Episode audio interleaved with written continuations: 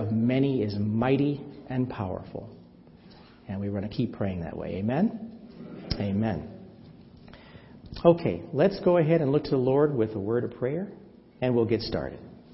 Father, we thank you for this time that you've given us to come together, and we pray, Lord, for this church, this body, that you continue to minister to each and every one of us through your word, through the music that was played, through the testimonies, all the things that we come together and gather for worship for.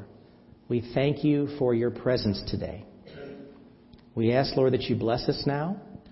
We pray that the words that are spoken are only the words of the Spirit that are speaking. And we ask all of these things in Jesus' precious name. Amen. And just as a disclaimer, too, for this particular message, um, this is not a political message, it's not intended to be, but it is to make a point. And what I hope that you get from this as well, too, is that for those of you who are on the fence when it comes to your relationship with the Lord, maybe you're a new believer, maybe you're not a believer at all, maybe you're still struggling with that, that you give careful consideration to hopefully the words of the Spirit speaking today and apply it to you. Some of this is going to be about people who are not here, so don't take it personally, but it's going to be about thinking and reflecting upon how the Lord is speaking to you personally about your personal relationship with the Lord, where it is, where it stands, and I pray that you get off the fence. Amen? The previous U.S. presidential election provided many lessons about a type of information gathering that took place. And it's about surveys. It's about polling. Polling. Every day we were given information about polls and who was winning, who was losing, what was happening. For several weeks during the campaign, Donald Trump was losing big to Hillary Clinton depending upon the polls you listen to. I mean, anywhere from 10 to 25 percentage points, depended on where they took the poll, but the polls came out from different outlets, different places, and he was losing big based upon everything that we saw, everything that was reported, everything we know.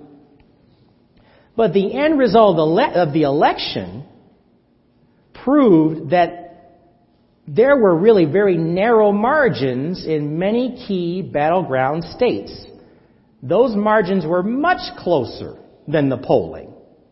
And you can see that in the results. And the reason for this is that many people voted in this, in this election that, number one, never voted in a presidential election in a long time, if ever. And two, they would never, if asked to take such a poll, participate in one way or another to show any preference. They were unpolled. As a result, many previously trusted pollsters lost public trust due to accusations that their results were far from accurate and today's methodology of poll sampling, you know, using the telephone, calling people on the phone, has become more and more obsolete. We live in a new day and time. Here's more polling data to consider. Gallup put out a poll in 2014 that covered religious services, church services, church attendance by state. They covered all the different 50 states and measured polling in those states. In general, with a very solid sampling nationwide, of over 177,000 adults and what they measure as a confidence level of 95%, the statistics reported that of those surveyed, on average, about 34% of those surveyed attended church at least once a week. Now, listen to that. Once a week, they said 34% and about 21% more attended services every other week, or at least once a month. Now, on the surface, that doesn't sound great. Amen? Sounds low. But it sounds like it's okay if you take into account a phenomenon within polling referred to as the halo effect. The halo effect. Now, the halo effect is a very, very interesting phenomenon. It probably took place during the presidential election. It certainly is taking place here statistically, and I'll tell you more about that and how even we think with the same halo effect. The halo effect is the difference or discrepancy between what you tell a pollster, which often leaves a very positive impression of who you are. You know, everybody wants to say if they take a poll about going to church, yes, I go to church. I go to church on a regular basis. And I do that. But it's different from what you actually do. You might tell a pollster, yeah, I go to church on a regular basis, but what do you really do? The pollster's not going to come back and say, you lying. Amen? The all pollster does is gather data. They're gathering information. So the halo effect is the difference between what you tell a pollster and what you actually do. Now what was found in a gathering of statistical data by two different groups, this is outside of this poll, this Gallup poll, covering church attendance and trends over time, was that the actual number of attendees for church every week was not 34%, but actually half of that. 17.7% of the population. Only half of that. How could that be so wrong? Even Gallup poll editor in chief Frank Newport had to acknowledge that poll numbers can be skewed by the halo effect. Newport said that many people will say they regularly attend church when they really don't attend every week. In fact, many people will stay home from church due to illness or they'll just readily sleep in. Just sleep right through it. Of those who claim to go to church on a regular basis, those who claim to go on a regular basis, some may show up less than 12 times a year. That's less than one month a year. But yet they're saying they regularly go to church. And pastors will often acknowledge that their inactive church membership, those who are on the membership roll, but those who don't show up, can be anywhere from 40 to 60%. That's a lot of folks. We live in a different day and time. And there are very few places in the United States where churches are growing. They're shrinking. And some are rapidly declining in attendance. Now, this is not necessarily a message about how churches are shrinking. And I'll circle back and I'll tell you why. So what's going on here? It's very easy to point the finger at the church itself for the decline in church in, in attendance. Now, some criticism is warranted. However, we also have to acknowledge that churches come in different sizes, shapes, and colors, there's no such thing as a perfect fit for a church. The moment you're looking for perfection, you'll never go to church. Amen? And why is that? Because we're all sinners. We all make mistakes. Things happen. The moment you look for perfection, you won't go to church. if one church doesn't work, there should be an inclination to try another church that can be maybe a better fit for you. Perhaps the lack of church attendance is not all about the church or the pastor or leadership or even other members. Perhaps the lack of church attendance, I'll compel you to think, lies solely within the person the individual, the one who is looking for a church, the one who is supposedly thinking about church and then maybe not thinking about church. Maybe the solely the, the responsibility solely lies with the individual.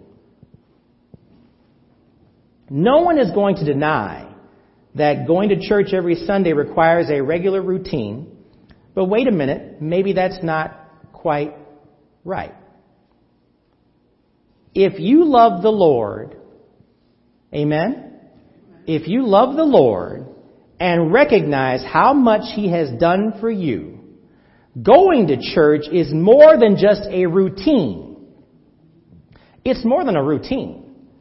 It certainly isn't a duty,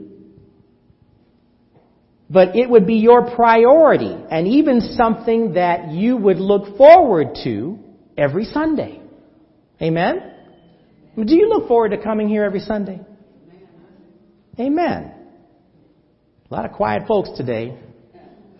I want you to reflect on this, though, from the standpoint not so much about the people who are not here today, but I want you to think about you and where you are in your relationship with Christ. When we look at the purpose of a church, we begin to understand where church attendance should be in the minds of people more of a priority. But we also need to understand that there's a heart issue involved here too. Please turn, if you will, for me to Matthew 18, 20. Matthew chapter 18, verse 20.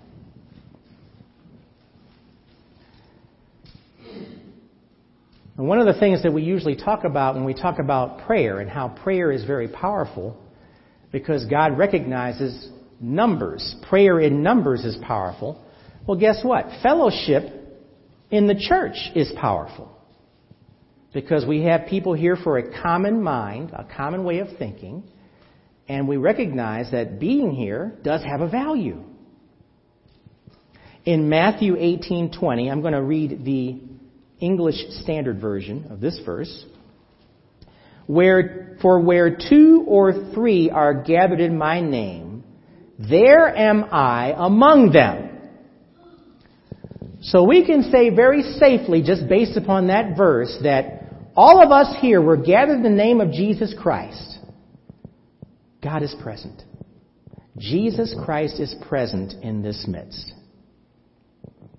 Now that doesn't change the fact that we are prayerful that whatever is spoken is spoken through the Spirit. Just because He's present doesn't mean folks don't go off the rails sometimes and need to be brought back in and recognize that you're here by the grace of God. You're here because He chose for you to be here.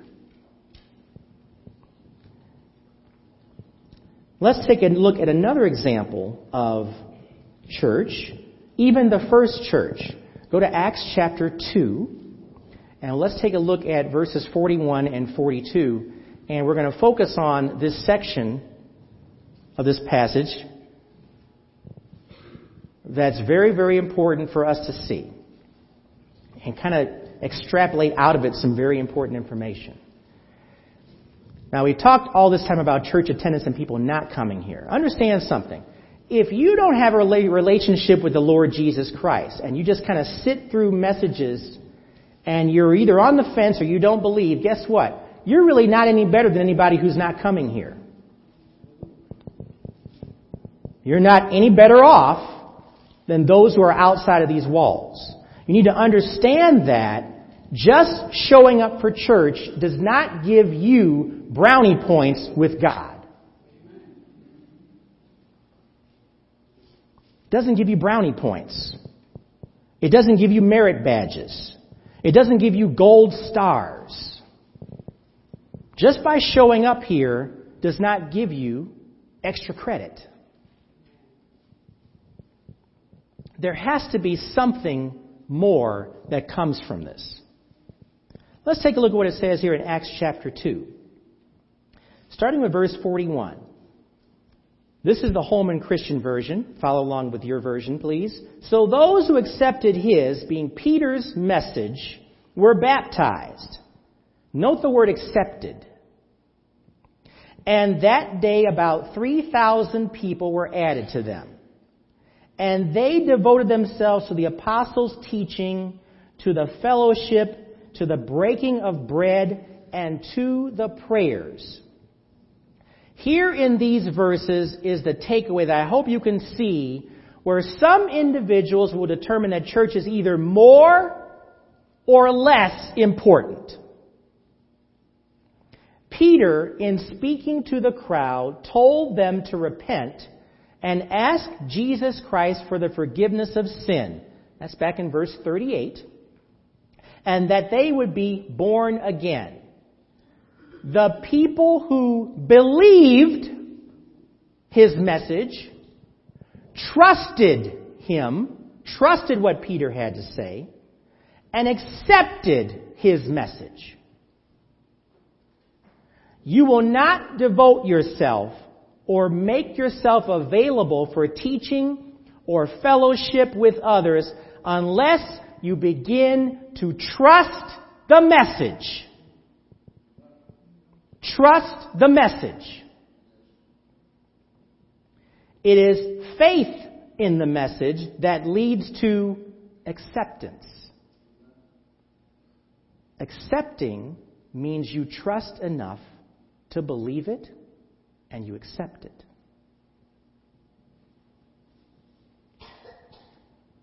Flip over to Romans chapter 10.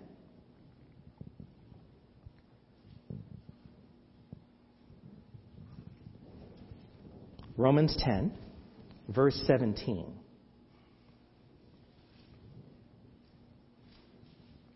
Fellowship in church is important because you get to hear more and more about Jesus Christ. If you're outside of these walls, you're hearing less and less of that. So fellowship is very important within a church because you get to hear what's truth. And verse 17 in Romans 10, this is the English Standard Version, so faith comes from hearing, and hearing through the word of Christ. You have to hear it to have faith. Acts 16:31 declares that you are to believe in the Lord Jesus Christ and you will be saved. Believe and you will be saved. Go to Romans go back to Romans uh, 10 verses 9 and 10. You're in the same area. Romans 10 verses 9 and 10. And we're also going to read verse 13 after that. Now, these are verses you've heard and seen before. And you've heard and seen these verses before. You know why? Because you were here. You were taught these verses. You learn about these verses. Romans 10, verses 9 and 10 says, If you confess with your mouth Jesus is Lord and believe, there's that word, in your heart that God raised him from the dead, you will be saved. One believes with the heart, resulting in righteousness, and one confesses with the mouth, resulting in salvation. Amen? Everybody listening? Everybody wide awake? Please say amen. Oh, that was half hearted, but I'll take it. For everyone, verse 13, for everyone who calls on the name of the Lord will be saved. Follow me very closely here, please. Trust is the first step that leads to faith. You've got to trust the message. That's the first step leading to faith. Faith means you accept and believe the message of Jesus Christ. And as a result, you begin to see the value and benefits of church fellowship. This is where you can associate the well-known expression, take a step of faith. You're taking steps.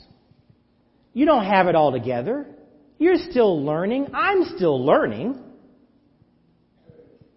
But you take a step of faith. The key is taking the first step. For those who are on the fence, you've heard me mention that before, the key is taking the first step.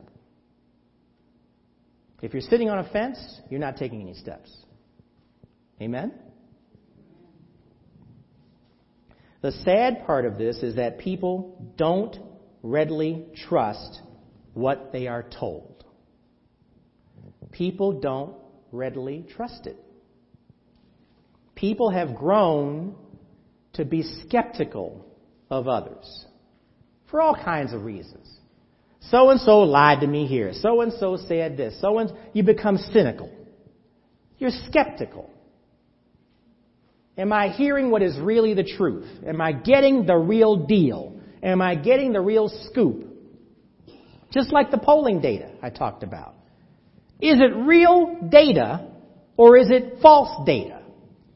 People have become skeptical because there's so much conflicting information out there. There's even conflicting information in churches, which can hamper your way of thinking.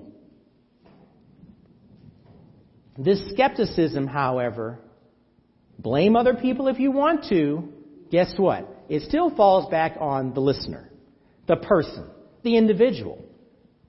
You have to do something about that skepticism.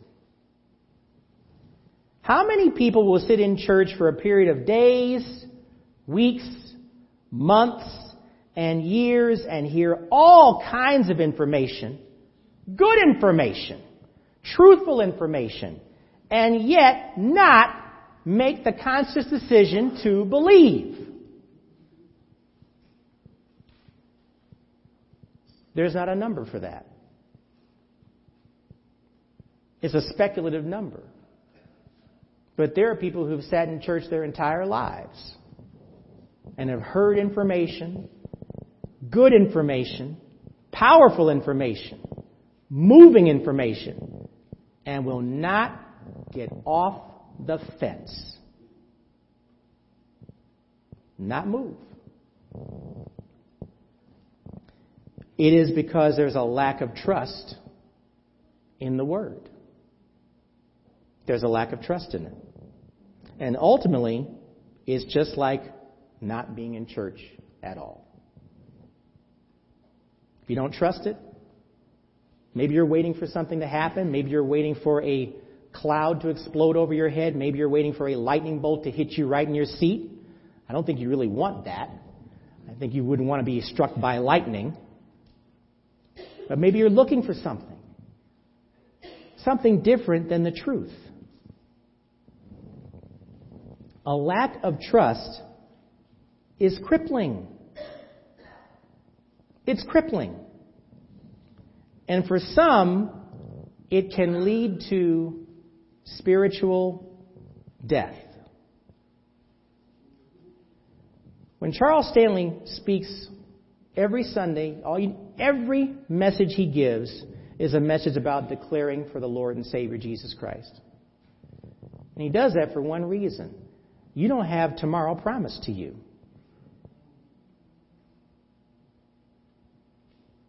You can wait. Well, you could be dead tomorrow. And if you haven't made the decision for Christ, you've just suffered spiritual death. Church is not just fellowship with other people or friends or other believers. It's also about fellowship with God. Amen? You're fellowshipping with the Lord here. Remember we said for more than two are gathered, He's present. You're fellowshipping with Him. Now, I had to chuckle this morning because Pastor Gus uh, brought up a verse. The very first verse he brought up is in this message. Turn to 1 John 5. 1 John chapter 1, excuse me. Verse 5. Let's go back and look at that again. And again, this goes back to trusting in the message and trusting what you're reading is to be true.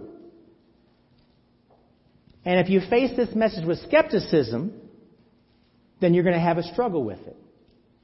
And understand something. That skepticism often means that you choose not to believe because you would rather do what you want to do. Amen? You would rather do what you choose to do outside of what God tells you. That's a choice. Free country. You can make a decision like that. But let's look at what this passage says. It's either or. There's no gray area. Now, this is the message we have heard from him, starting with verse 5, 1 John chapter 1, and declare to you, God is light, and there is absolutely no darkness in him.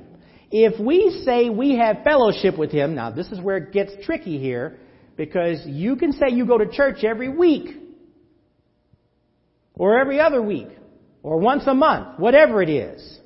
But if you say you have fellowship with him, yet we walk in darkness, we are lying and not practicing the truth.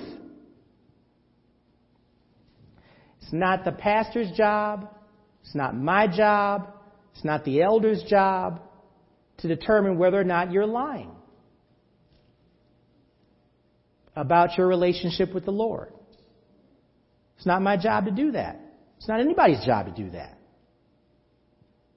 But the word says if you do this, you're lying. You're lying and not practicing the truth.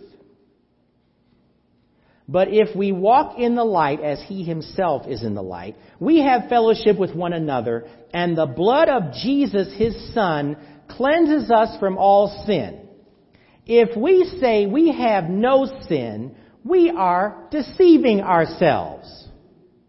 And the truth is not in us. If we confess our sins, He is faithful and righteous to forgive us our sins and to cleanse us from all unrighteousness. If we say we don't have any sin, and a lot of people will say that. I'm a good person. I don't do this. I don't make, I don't do stuff to folks.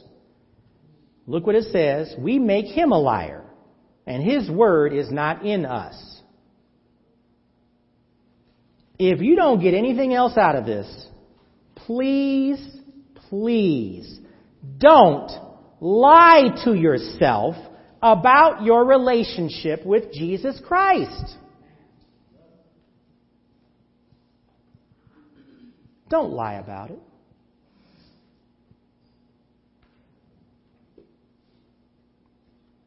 And the reason why you can't lie about it is because God knows about it.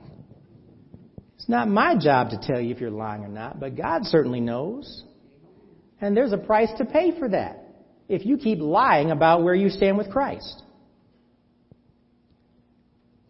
And here's why. Go to Psalm 139.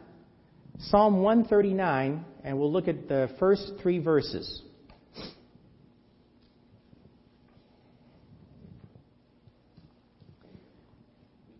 Now, let me tell you one thing, too, that's very important.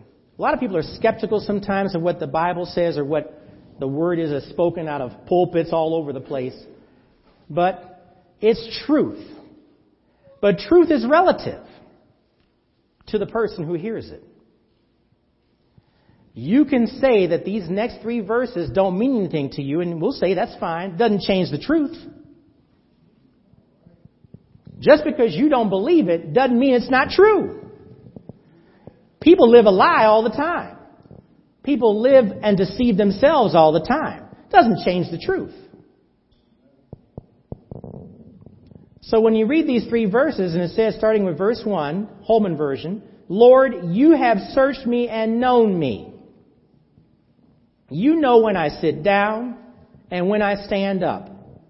You understand my thoughts from far away. You observe my travels and my rest. You are aware of all my ways. Now you can believe that or not. But God knows every single person in this room because He created you. He knew about you before the world began.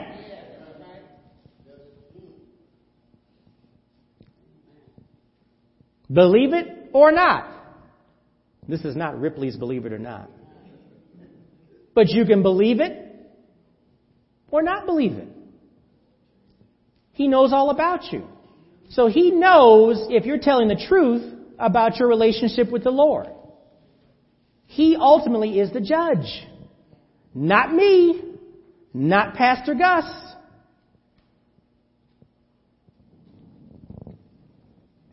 The halo effect may also be an issue when it comes to a person's honesty when it comes to matters of faith. A person's honesty about your faith. Very few people who you see in a church will share, first of all, that they don't have this faith thing altogether. People aren't just going to walk up and you say, I don't really know what's going on. I have no idea what's happening when it comes to faith matters. I just kind of wound up here and like, who's gonna, who's got a car who can drive me home? People just don't show up and just say, I don't understand this faith thing. That's not going to happen. People won't reveal that. Not publicly anyway. It's a very personal matter. It's a private matter. But while it's personal, while it's private, only God knows where you are with your faith. Amen? And He is the ultimate litmus test. He's the ultimate litmus test. Take a look, please, at Jeremiah 17. Jeremiah 17. Jeremiah 17, verse 10. Now, we just got through reading a passage saying that, Lord, you have searched me and known me. Now, Jeremiah 17:10 goes even a little bit deeper than that.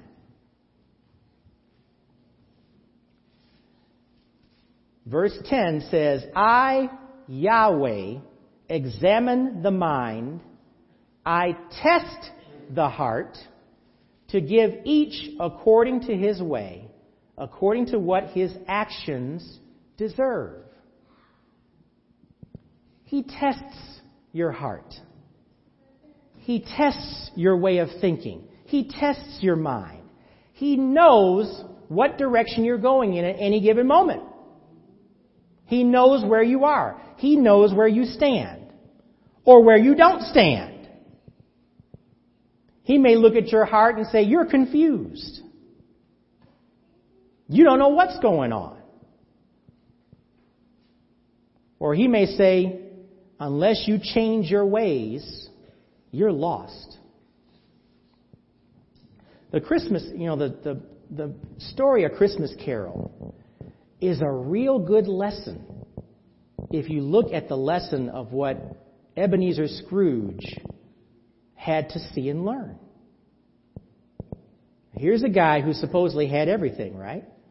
Wasn't generally a happy man, but did his best to blow off everybody and say Christmas was a waste of time, by humbug. He had to be taught some things. He had to learn some things. And if he didn't get anything else out of that story, what he had to learn too is that if you don't change your ways, other people may lose their lives and you will lose your life.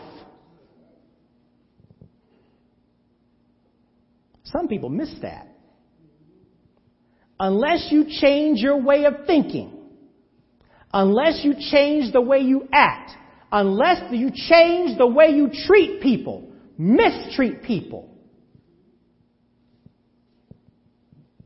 change your heart, someone's going to die. Maybe very close to you. And you're going to die. Now, you're going to die anyway. Amen? We're all going to die eventually. But there is such a thing as cutting your life short. There absolutely is such a thing as cutting your own life short. And we don't talk about that this much, much in church. But let's face it, God's not going to bless you if you're an ugly person to other people.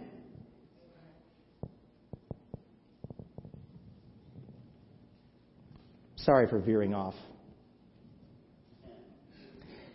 If you think you've got it all together in your relationship with Jesus Christ, guess what? You probably don't. Amen? If you think you got it all together, guess what? You probably don't have it together. You can forget that. None of us have it together. What do you got together? You're in the flesh. It's a constant struggle every day. What have you got together? Once again, you can lie to yourself and say you do have it together. But no one's going to challenge you on that. But God will. Go to Proverbs 16. Proverbs 16, first two verses.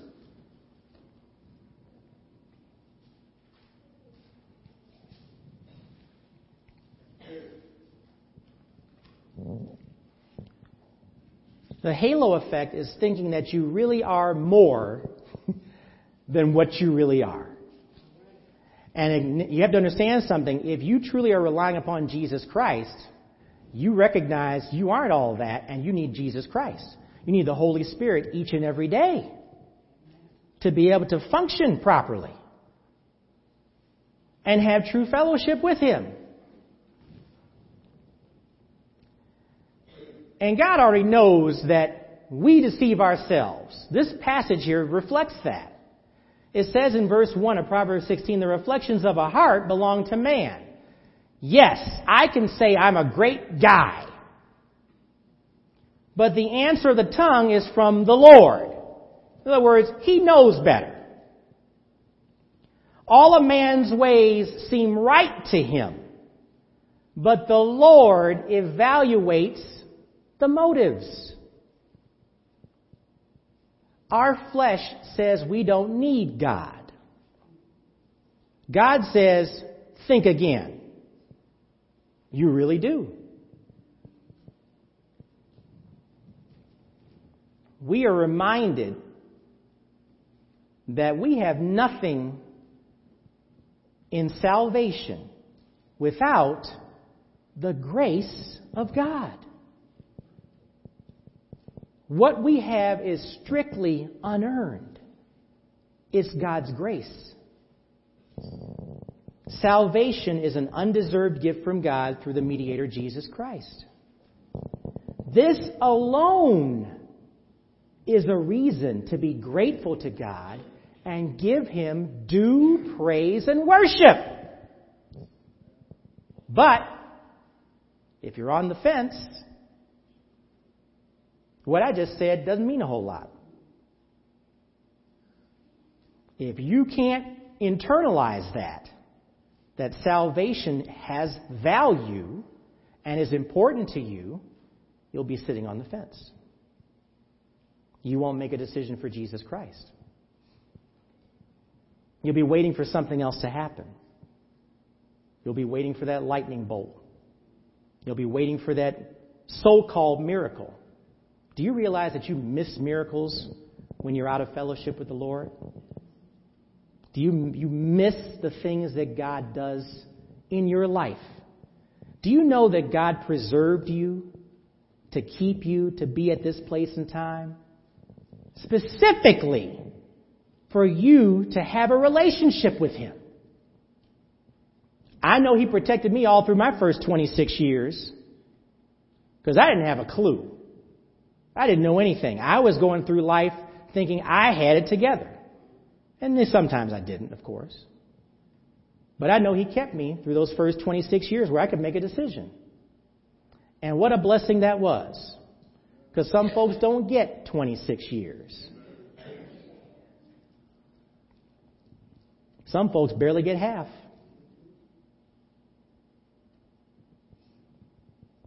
But you have to understand that to see how God is blessing you and that He's worthy of praise.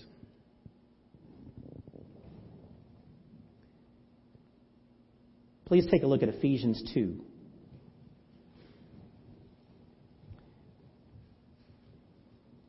Ephesians 2, we're going to look at verses 4 through 10.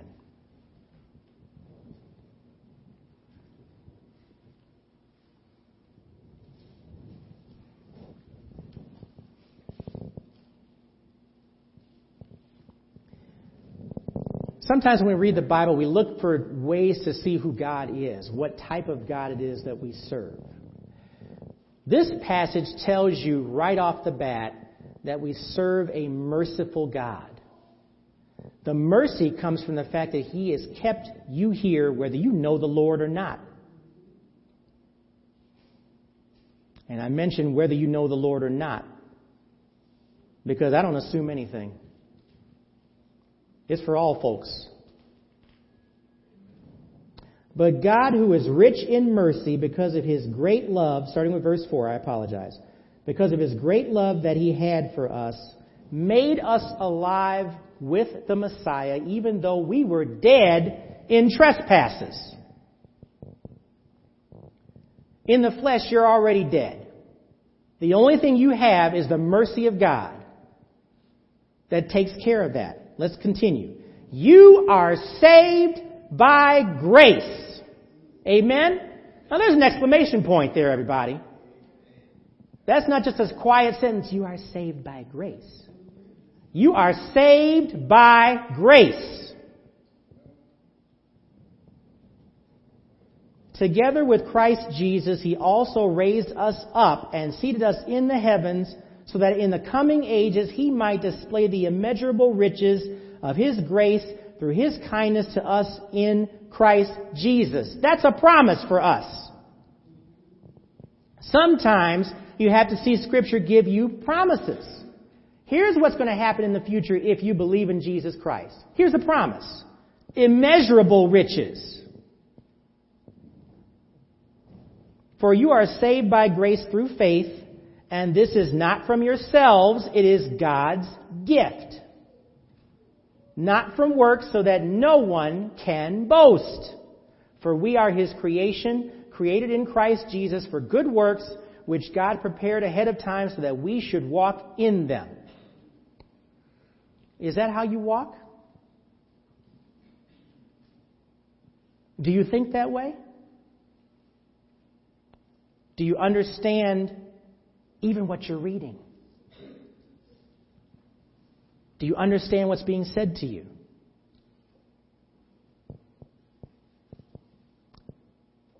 Your heart, through the Holy Spirit, speaks to you. If you really do want to understand, it's by trusting the message. We worship God publicly through our daily actions and activity, but we learn about worship within a church fellowship. It starts here. Amen? Starts here. A Bible teaching church gives instruction and teaches you how to develop your own study habits to learn more about Christ. Now, we live in a different day and time, no question, but that doesn't mean the church is less important today. If anything, it's much more important because it's a place where you can develop your faith and build upon a healthy and intimate relationship in Jesus Christ. Hebrews 10 verses 24 and 25 says, and let us be concerned about one another. That's us here in the fellowship in order to promote love and good works, not staying away from our worship meetings, not staying away from church, as some habitually do. Notice how scripture even knows that folks stay out of church. It's saying so. Some habitually do it.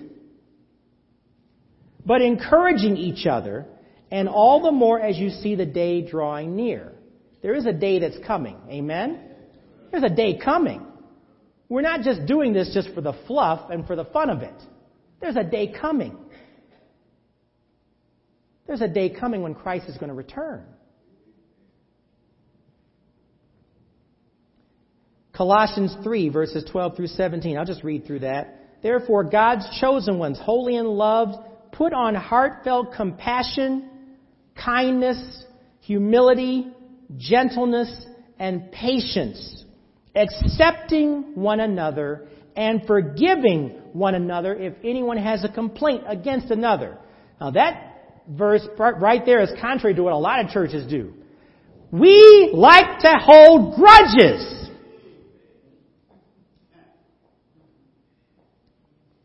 Kindness? Nah. Compassion? Nah. But we're called to do much more than that. If we're in a church, we're called to do much more than what the world does. The world is uncompassionate. Just as the Lord has forgiven you, so you must also forgive. Do you believe that? Amen? Above all, put on love, the perfect bond of unity. Unity within a church is based on love. Love for the other person. Doesn't mean you like everybody. That's always misinterpreted. We're talking about love through Jesus Christ. And let the peace of the Messiah, to which you were also called in one body, control your hearts. Be thankful. Let the message about the Messiah dwell richly among you, teaching and admonishing one another in one another in all wisdom and singing psalms, hymns, and spiritual songs with gratitude in your hearts to God.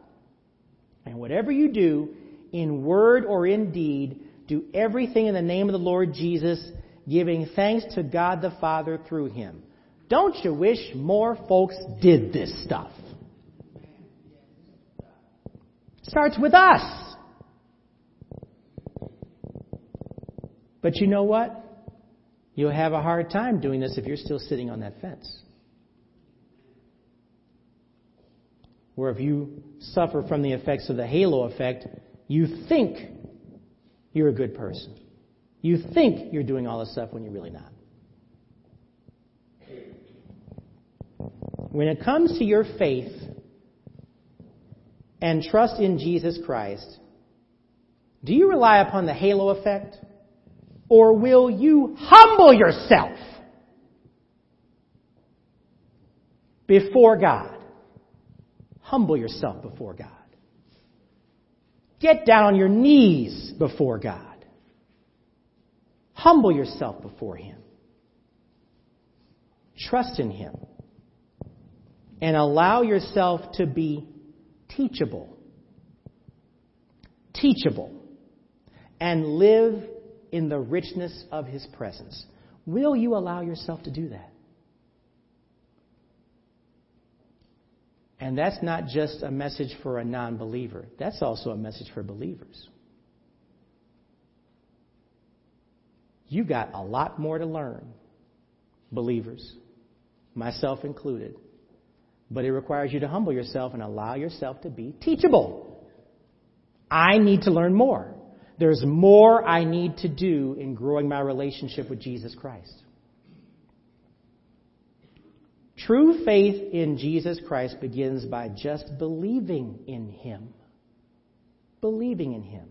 All He desires for you to do is to come and you will see. Come and see. That's from John 1:39. Come and see. Check him out. Amen? Amen.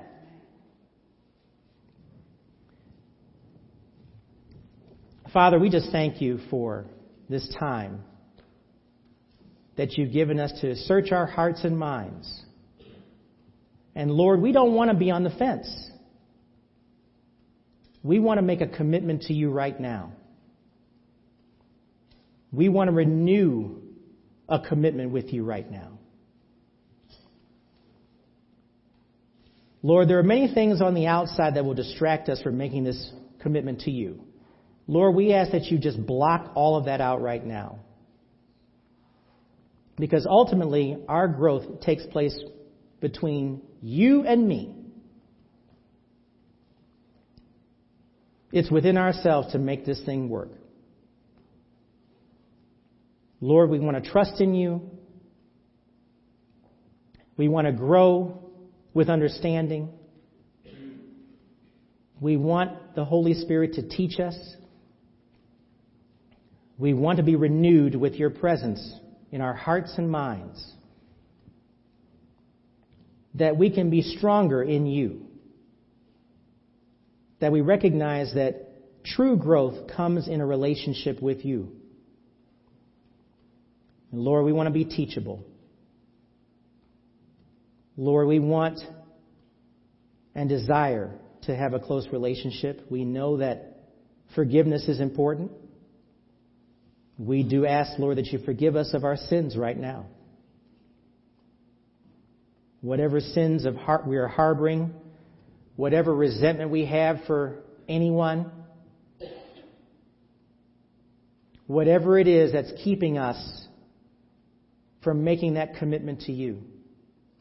Lord, we just want to put all those things before you. We thank you for how you respond. All you ask us to do is just to come and see. And Lord, we are grateful that you respond every time.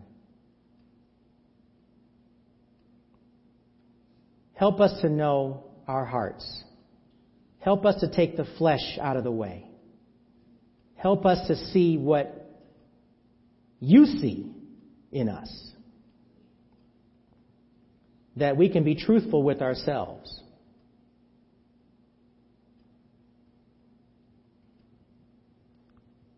Lord, we probably won't like what we see. But we know that you have grace and you have mercy. And we know that you love us unconditionally. And we thank you for that. Lord, we know about the sacrifice of your Son.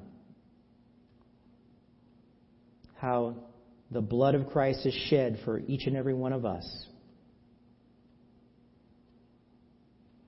We thank you for that cleansing blood. We thank you for the power of that blood. We thank you again for your mercy and your grace.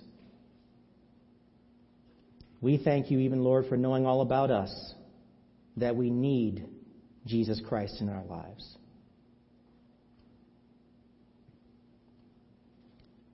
Help us to be truthful with ourselves. Help us with this growth. Help us to be teachable. Help us to fellowship with each other and discover reasons for praise and worship through you. We give you thanks for the good results of this.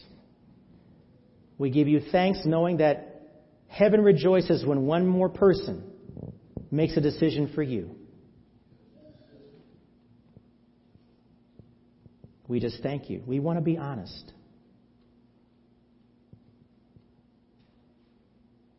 We know we need to make a commitment. Help us to do so right now. We give you praise and thanks in Jesus' name. Amen. All it takes is a commitment. Sometimes you just take the first step.